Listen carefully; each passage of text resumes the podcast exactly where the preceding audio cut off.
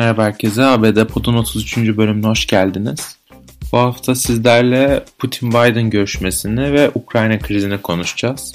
Geçtiğimiz günlerde Putin ve Biden, Biden'ın isteği üzerine bir telefon görüşmesi gerçekleştirdi. Bu ikilinin aslında konuşması beklenen çok fazla konu vardı. Çünkü gündem yoğun, sürekli gerilen iki ülkeden bahsediyoruz. Ukrayna, Rusya arasında neredeyse bir savaş var. Ukrayna'nın doğu sınırında acayip bir hareketlilik var. Dolayısıyla bu gerginlik ortamında Putin-Biden görüşmesi aslında kaçınılmaz bir görüşmeydi. Ancak bu görüşmede konuşulan konulara baktığımızda Biden hükümetinin Putin'le orta yolu bulmaya uğraştığı ve çabaladığını görüyoruz aslında. Konu başlıkları İran'ın nükleer programı ve yaşanan süreçler, Afganistan süreci ve küresel iklim değişikliği de. Aynı zamanda Biden Putin'den destek istedi İran'la yürütülen nükleer anlaşma görüşmeleriyle ilgili daha doğrusu görüşme demeyelim de Trump döneminden kalan gerginliğin bitirilmeye çalışması diyelim aslında daha doğru olur. Çünkü Trump döneminde ABD İran'la yapılan nükleer anlaşmadan çekilmişti ve bu süreç neredeyse iki ülke arasında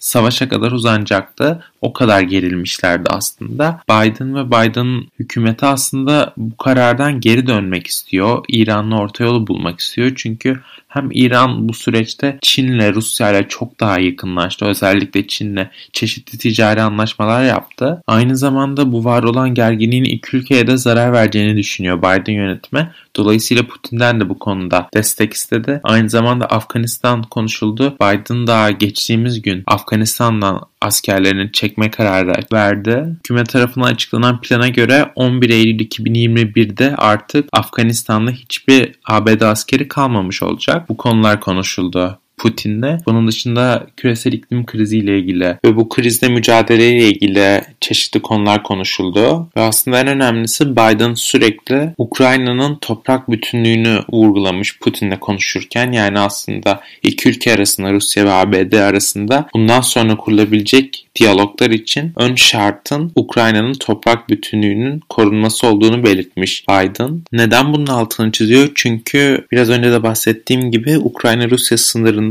büyük bir hareketlilik var. Ukrayna'nın doğusunda Rusya destekli ayrılıkçı gruplarla Ukrayna hükümeti çatışıyor ve Putin yönetimi de olaya bir noktada müdahale etmek gözdağı vermek istiyor. Dolayısıyla Rusya çeşitli askeri harekatlar başlattı sınıra doğru. Bunun üzerine Ukrayna savaş hazırlıkları başlattı ve NATO'dan yardım istedi. NATO'da yine Ukrayna'nın üyeliği gündeme geldi. Aslında Biden tam destek veriyor Ukrayna'nın NATO üyesi olmasına. Ancak kararı diğer üyelere bırakıyor. Diğer üyelerde de Ukrayna'nın NATO üyeliğinin aslında krizi daha da tırmandıracağını düşünenler çoğunlukta. Bu yüzden bu şimdilik bir opsiyon olarak gözükmüyor aslında Ukrayna'nın NATO üyeliği. Ancak Biden her fırsatta koşulsuz şartsız Ukrayna yönetiminin yanında olduğunu ve Rusya'nın Ukrayna'nın toprak bütünlüğüne saygı duyması gerektiğini belirtiyor. ABD'nin Ukrayna desteği aslında lafta kalmadı. İki tane savaş gemisi yolladılar. Yani daha doğrusu bildiride bulundular Türkiye'ye. Çünkü Montreux Boğazlar Sözleşmesi'ne göre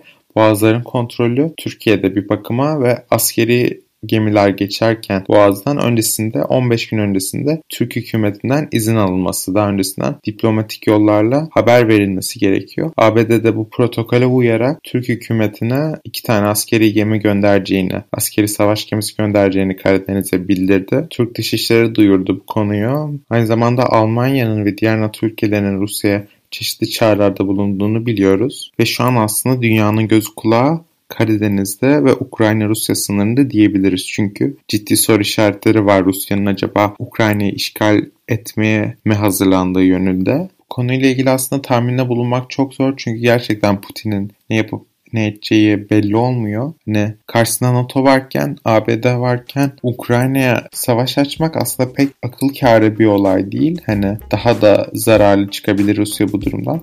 Ancak daha öncesinde benzer bir durumun Kırım'da yaşandığını ve Putin'in Kırım'ı işgal etmekten çekinmediğini de biliyoruz. Dolayısıyla ancak olayı izleyerek, bekleyerek neler olup biteceğini öğrenebileceğiz. Bu haftalık bültenimiz bu kadardı. Dinlediğiniz için teşekkürler.